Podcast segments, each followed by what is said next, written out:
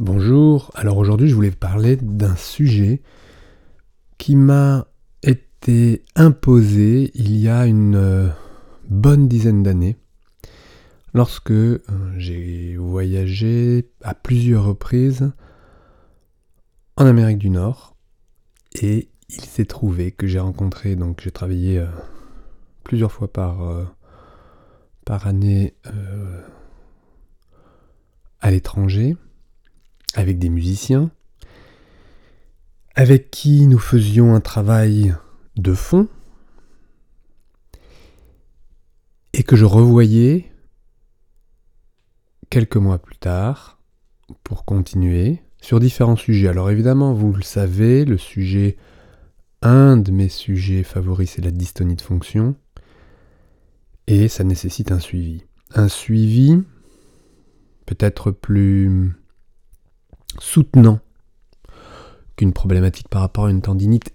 Et encore, je ne veux pas faire de différence par rapport à la pathologie, parce qu'une tendinite peut faire arrêter un musicien de jouer et voir sa carrière. Alors moi, je ne suis absolument pas persuadé que l'on arrête euh, de jouer définitivement pour une tendinite. Il y a euh, des raisons sous-jacentes, probablement, parce qu'aujourd'hui, une tendinite se soigne. Évidemment, si l'on parle bien de tendinite, de tendinopathie, euh, tous les musiciens que j'ai croisés, évidemment, ont trouvé des solutions, parce qu'une tendinite, c'est quand même un aspect mécanique assez simple. Un muscle travaille trop, le tendon s'enflamme, parce que d'autres groupes musculaires ne travaillent pas assez. Il faut rééquilibrer un jeu de main, un jeu d'épaule, un jeu... Peut-être que ça peut être plus compliqué, il y a des tendinites plus longues à récupérer, comme par exemple... la tendinite de De Kervin, qui est la fameuse tendinite du pouce, des longs muscles du pouce qui se fatiguent et qui se fatiguent aussi dans la vie de tous les jours. Parce que le pouce, vous l'utilisez quotidiennement, tout le temps. La tendinite de l'épaule, qui se gèle. Vous savez, ces épaules gelées, alors ça, c'est aussi un autre, une autre ambiguïté, parce que euh, c'est souvent des complications suite à des mauvaises prises en charge qui font, et des mauvaises attitudes qui font que euh, l'épaule par protection se bloque. Les muscles qui entourent la scapula se contractent. Donc en effet, il y a des cas toujours un peu plus, euh, un peu plus délicats, et on peut parler du surmenage musculaire lourd également.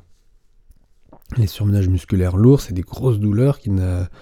qui ne diminue pas l'arrêt du jeu, et évidemment, ça peut être un petit peu plus long. Mais on n'arrête pas de jouer professionnellement pour ça. Alors on arrête peut-être un temps, ce qui est déjà dramatique. Quand je dis un temps, c'est en effet peut-être quelques, quelques semaines pour vraiment mettre au repos dans certains cas. Ça reste rare statistiquement par rapport à toutes les pathologies répertoriées, en tout cas par rapport au nombre de chaque pathologie, le musicien peut vraiment éviter d'arrêter très souvent et n'arrête pas pour ce style de pathologie. La dystonie, c'est un petit peu différent parce que c'est très handicapant et en effet, euh, ça demande une remise en question foncière. Il y a un temps minimal d'intégration puisque ça se passe au niveau central, au niveau du cerveau, au niveau des commandes. Pour retrouver un geste juste, une commande juste, ça demande du temps, de l'investissement, de la compréhension au départ. Et c'est ça, ce temps de comprendre ce qui vous arrive. Eh bien, parfois, ça peut prendre un an, deux ans, trois ans, avant d'aller comprendre et d'avoir l'information. Donc ces informations, je les diffuse, évidemment, comme tu le sais, et... Je, j'ai été obligé à un moment donné, en revenant, en faisant des allers-retours de mon point d'habitation à l'étranger, donc de Paris à l'étranger, je suis resté en contact lors des premières vidéoconférences avec des musiciens en ligne, comme si nous étions l'un et l'autre ensemble au même endroit, sauf que voilà, il y a un écran, mais rien n'est limitant dans ce style de contexte. C'est-à-dire que j'ai votre son, j'ai votre image, on peut zoomer, dézoomer, en se rapprochant simplement de la caméra. Tous les ordinateurs ont des caméras aujourd'hui, toutes les lignes internet sont quand même correctes. Alors c'est vrai que quand euh, les années où je me suis euh, posé en Asie, il m'est arrivé d'avoir des vrais problèmes de connexion. Et j'ai limité les coachings à ce moment-là, et c'est là où je me suis euh, d'ailleurs davantage penché sur l'enregistrement, plutôt que euh, les coachings. Mais euh, mis à part ces périodes, en effet, où je reste déconnecté, et ça arrive encore, le coaching en ligne est hyper confortable. Ceux qui, si tu l'as déjà essayé, ceux qui l'ont essayé pourront dire qu'en effet, rien euh, ne, n'est, n'est limitatif par rapport à, aux besoins du coaching. C'est-à-dire qu'on a l'image, on a le son, et même dans certains cas, le son suffit. Alors ça dépend sur quoi vous voulez travailler, évidemment les sujets sont vastes, si on parle d'anxiété de performance, de trac, on n'a pas forcément besoin d'avoir l'image. Quoique, j'aime voir aussi vos réactions sur votre visage lorsque nous travaillons ensemble, donc c'est vraiment plus confortable évidemment avec en vidéoconférence. Et donc ces coachings euh, sont préparés à l'avance, la plupart du temps, parce que si... Euh, tu as pris un coaching, c'est que euh, tu as euh, suivi aussi un atelier. Et donc cet atelier prépare le sujet en avance sur lequel tu veux travailler. Du coup, on, nous ne passons pas des heures à faire le point sur le sujet en question. Il est préparé également par un, un formulaire qui résume l'essentiel de votre histoire, de votre progression, de vos premiers troubles ou de vos besoins tout simplement si euh, tout va plutôt bien et que vous avez envie d'optimiser. Donc ce questionnaire vous permet, nous permet de gagner du temps puisque le travail commence déjà de chez vous en remplissant ce formulaire. Vous avez euh, la description de euh, vos besoins et le recevant avant le moment du coaching, nous rentrons directement dans le vif du sujet. Le vif du sujet doit être déterminé en effet avec des objectifs immédiats, des objectifs à moyen terme et éventuellement sur le long terme avec euh, euh, une transcription. Mais le plus important pour moi, ce sont les objectifs immédiats. Vous êtes surprenant. Et vous m'avez surpris, et vous me surprenez encore, sur cette capacité que vous avez à changer des habitudes que vous ne croyez pas changeables au départ si facilement. Or, si vous entendez et si vous ressentez l'intérêt que vous avez à changer, et c'est ce qui se passe à peu près systématiquement, alors peut-être pas immédiatement au niveau de la sensation, au niveau du son, vous entendez que oui, c'est possible de trouver la sonorité que vous cherchez, d'ailleurs plus facilement dans ces conditions, dans ces nouvelles conditions. Alors ces nouvelles conditions ne vous permettent pas tout de suite d'être tout le temps tranquille avec ces nouvelles sensations-là. Euh, ce qui veut dire que la perception nouvelle est nouvelle, c'est un changement.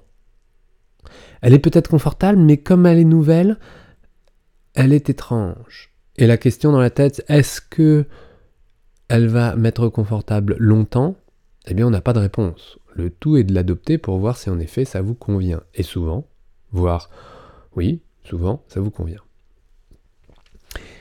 Alors, il est vrai que dans ces conditions-là, vous avez le droit à vous di- de vous dire que vous pouvez échouer dans votre entreprise parce que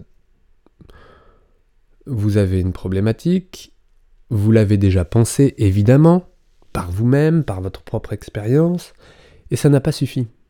Vous avez déjà échoué, sinon vous n'auriez pas ce besoin de regard extérieur.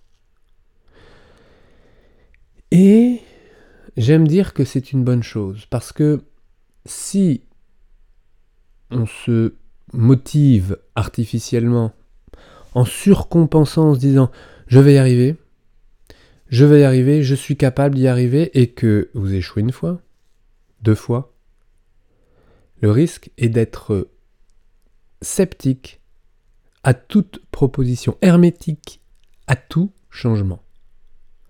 Or, encore une fois, avec les propositions justes, et quand je dis juste, c'est en rapport avec votre anatomie, en prenant compte de votre morphologie, en tenant compte de votre personnalité, de vos besoins, de vos sensations, et de là où vous en êtes dans votre histoire par rapport à, à, à, à, au fait que le besoin que vous avez aujourd'hui, le, la, l'objectif que tu te donnes aujourd'hui, il doit être en effet clair et en accord avec ta réalité du moment.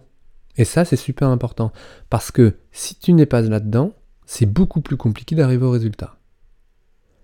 J'ai des musiciens qui se trompent d'objectif. Et les coachings servent aussi à être certains, ensemble, que l'objectif soit le bon.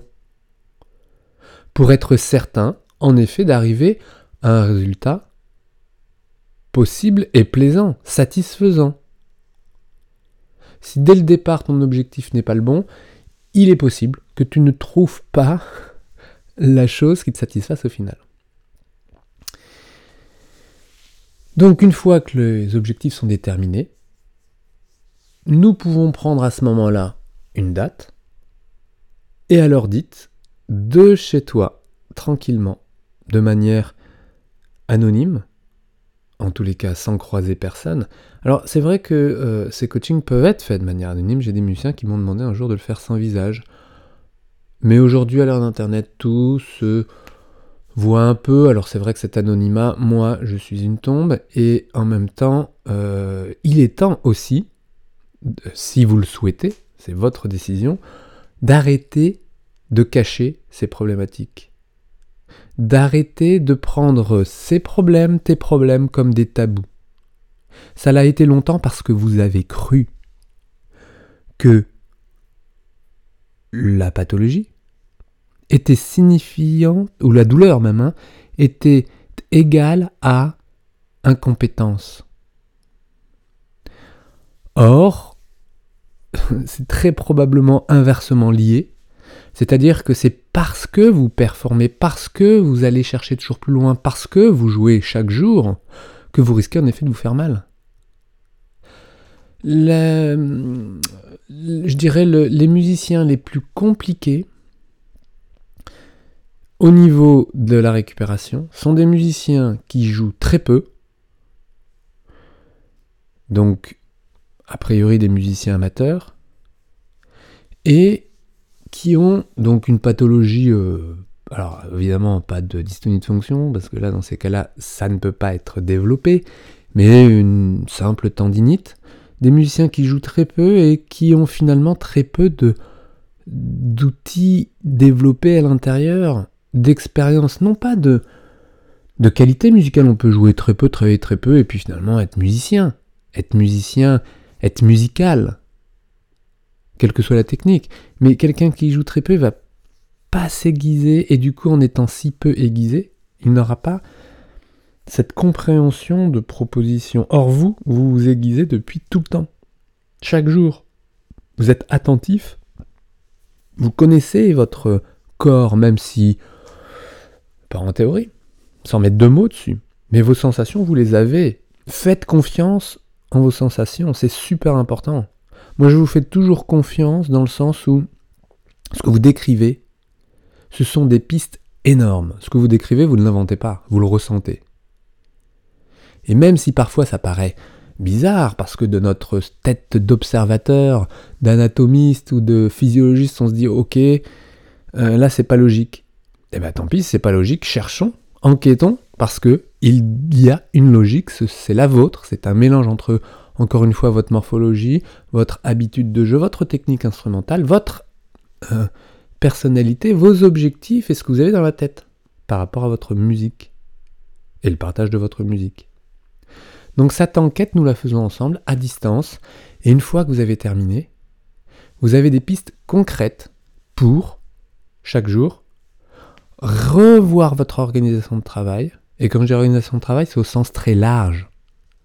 Parce que ça peut être par rapport à une tenue, particulière d'une partie de votre corps à intégrer dans votre organisation de travail, ou alors la manière dont vous vous préparez, ou alors la manière dont vous vous mentalement préparez pour être calme, pour éviter ce trac, ou alors ça peut être euh, par rapport à certains passages techniques particuliers, certains, certaines techniques à l'intérieur de votre technique, si vous me suivez. Et donc tout ça, vous êtes outillé pour changer avec tranquillité, parce que vous avez compris. Et on dit très souvent, oui, mais la tête, euh, faut la mettre de côté, il faut être dans la sensation. Oh, oui, dans la sensation, mais c'est hyper important de comprendre.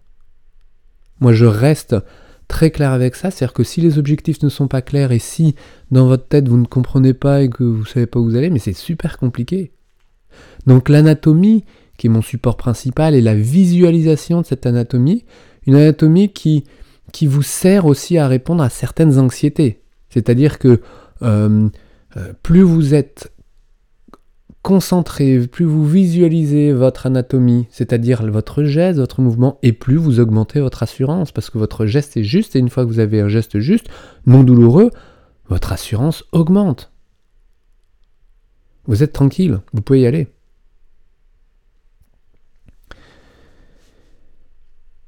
Voilà un aperçu de comment pourrait se passer un coaching, et euh, évidemment vous pouvez aussi repartir avec une direction d'atelier supplémentaire pour aller plus loin. Donc c'est vraiment une construction autonome de votre organisation de travail avec de chez vous une rencontre directe qui va vous permettre d'avancer, de passer un pas étape par étape. Je vous souhaite euh, une belle journée et tout est en dessous, le lien euh, pour accéder directement à votre page membre, aux explications. Et on se retrouve quand vous voulez. C'est un plaisir pour moi de vous soutenir et euh, je ne m'arrêterai pas. Comptez sur moi. À très bientôt.